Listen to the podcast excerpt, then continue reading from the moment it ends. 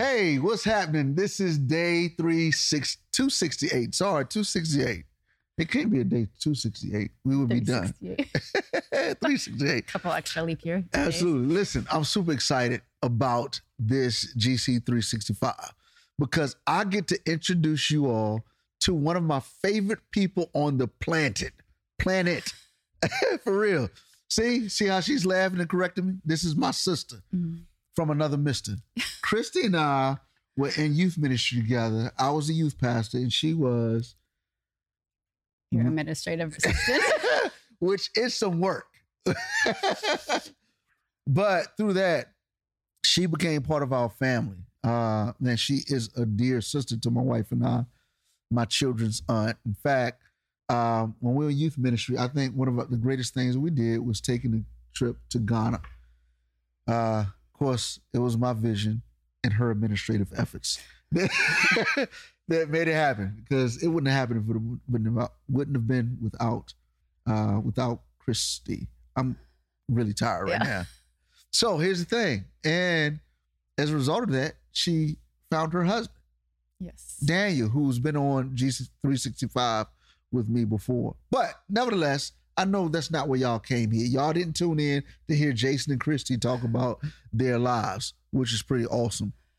We came to talk about the scriptures or the scrumptious because they're magically delicious. Mm. So the, the reading starts with Isaiah 45. Now, today, we're just going to take small snapshots of some of the passages because I, I really want to challenge us, or not necessarily challenge us. I really want to talk about a challenge that I've had with, in particular, with Isaiah 45. And here's the idea. Uh, and if you you probably you read this yesterday as well, uh, part of the issue is these earthling, the clay, saying to the potter, uh, "What are you doing with me?" And I got to tell y'all, and if anybody knows that besides my wife, my closest friends, and my sister knows this, because there's one phrase that I do not like uh, that people make reference to me and have done it for a long time. Is just this word? It's a P word called pastor. I just don't like titles, and I've I haven't run from the title of being a pastor because y'all know I'm teaching pastor here, but really I don't like that word. Yeah, it's true.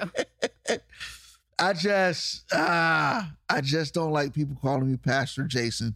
I tolerate it now because I'm it's more about accepting.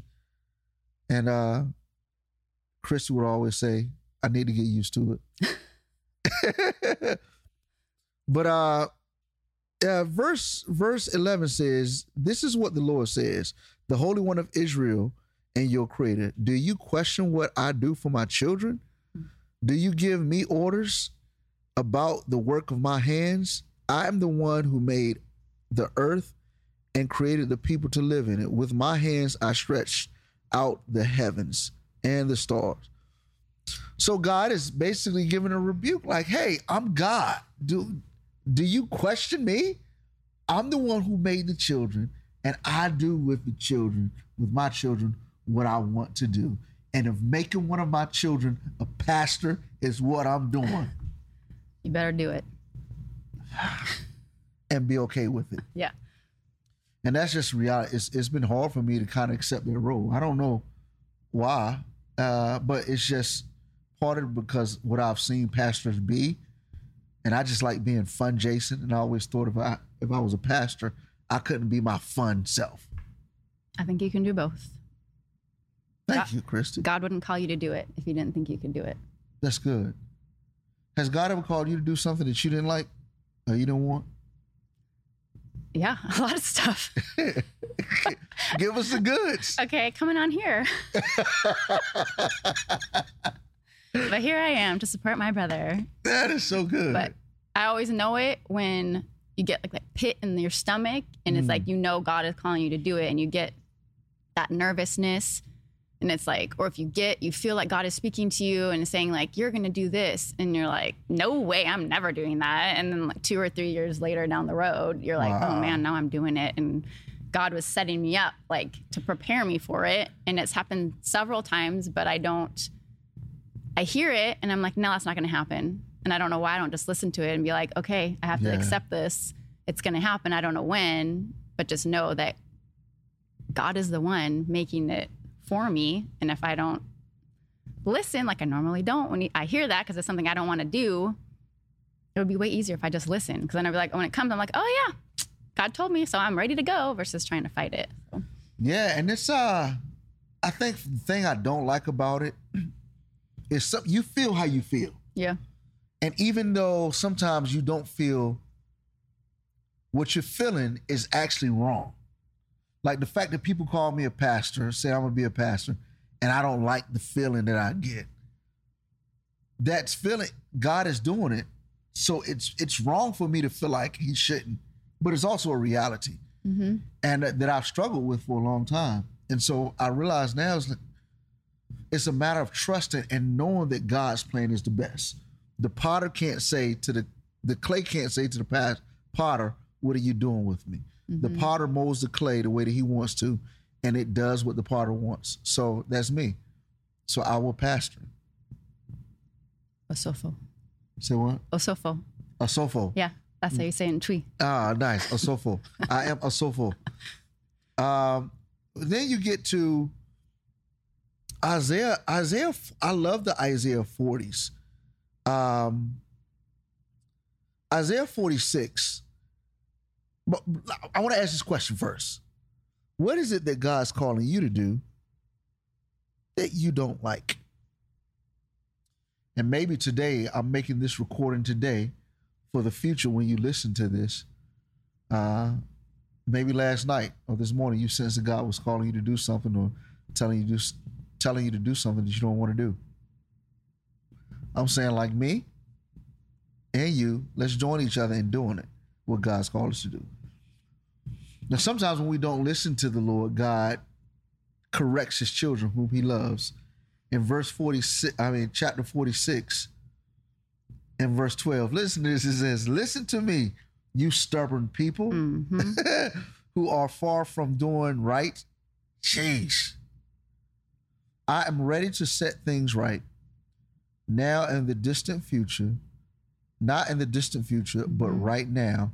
I'm ready to save Jerusalem and show my glory to Israel. Listen to God talking. He's like, hey, y'all stubborn folks. but man, I'm ready to restore y'all. I'm ready to get it right. And so, we, although we serve a God who loves us enough to discipline us, we also serve a God who loves us enough to stop the discipline and bring us out of correction. That's what he was doing with Israel and Jerusalem. Mm-hmm. What do you think about that, Christy? I'm just Oh, actually, I was going to say this verse can definitely apply to now because people are probably more stubborn now, I feel like, than they were back then. absolutely. That was my Come on, cents. somebody. That's a good two cents. Thank you. Then we get to the New Testament passage, Ephesians chapter 4. This, ah, I don't know. I like towards the middle of this chapter. It's so good to me, baby. 'cause This is this is funny that this is one of the passages that I think a lot about a lot. Mm-hmm. Uh, and I would say th- this is hysterical because of what I just said. Now, these are the gifts Christ gave the church the apostles, the prophets, the evangelists, and the pastors Hmm. Interesting. and teachers. Their responsibility is this. And I, I love this idea, which is weird that I love this idea so much. I'm really discovering this as I'm saying it right now. I love this part of uh this part of chapter chapter verse 12. I don't like verse 11 that I'm called to be a pastor. Their responsibility is to equip God's people to do the, his work and build up the church, the body of Christ. That's what God wants. And that's how my, I know is my responsibility to help build up the church so that the church can do the work that God's called us to do. I guess that's why I asked the question what is it that God's calling you to do that you don't want to do? Because what you're doing has to do with the church being where it's supposed to be. So, in order for the church to be where it's supposed to be, we need you to do the thing that you're supposed to do. Church can't function if only like 10% of the people are doing the work. Everybody has to contribute. And I think that's that's one thing that I've learned a lot from you is how to stay in my place, stay in my lane. Like you you're so good at the stuff that you're great at. Like your administrative gift is absolutely amazing.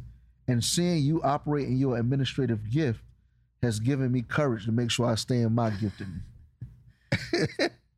Do what you're good at. Yeah, it, life is uh, so much easier when everybody functions in their gift. Mm-hmm. That's the Ephesians piece.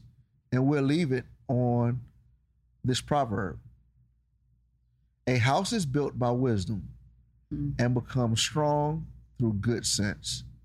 Through knowledge, its rooms are filled with all sorts of precious riches and valuables. If your house was like a if your life was like a house, what's your house look like? Is your life being built with wisdom? Is it being built with uh, and being strengthened with good sense? In other words, you just simply got to act right. It's not rocket science. It's just live life with some good sense. So as you go through your day, make wise choices and just have some good old fashioned common sense. Hmm. If it makes good sense, sometimes you don't got to spend time mulling over the decision. Just do what makes sense if you prayed about. Ask God. If you prayed and ask God to guide you. I'm Jason Earls. And this is Christy. We're out. Peace.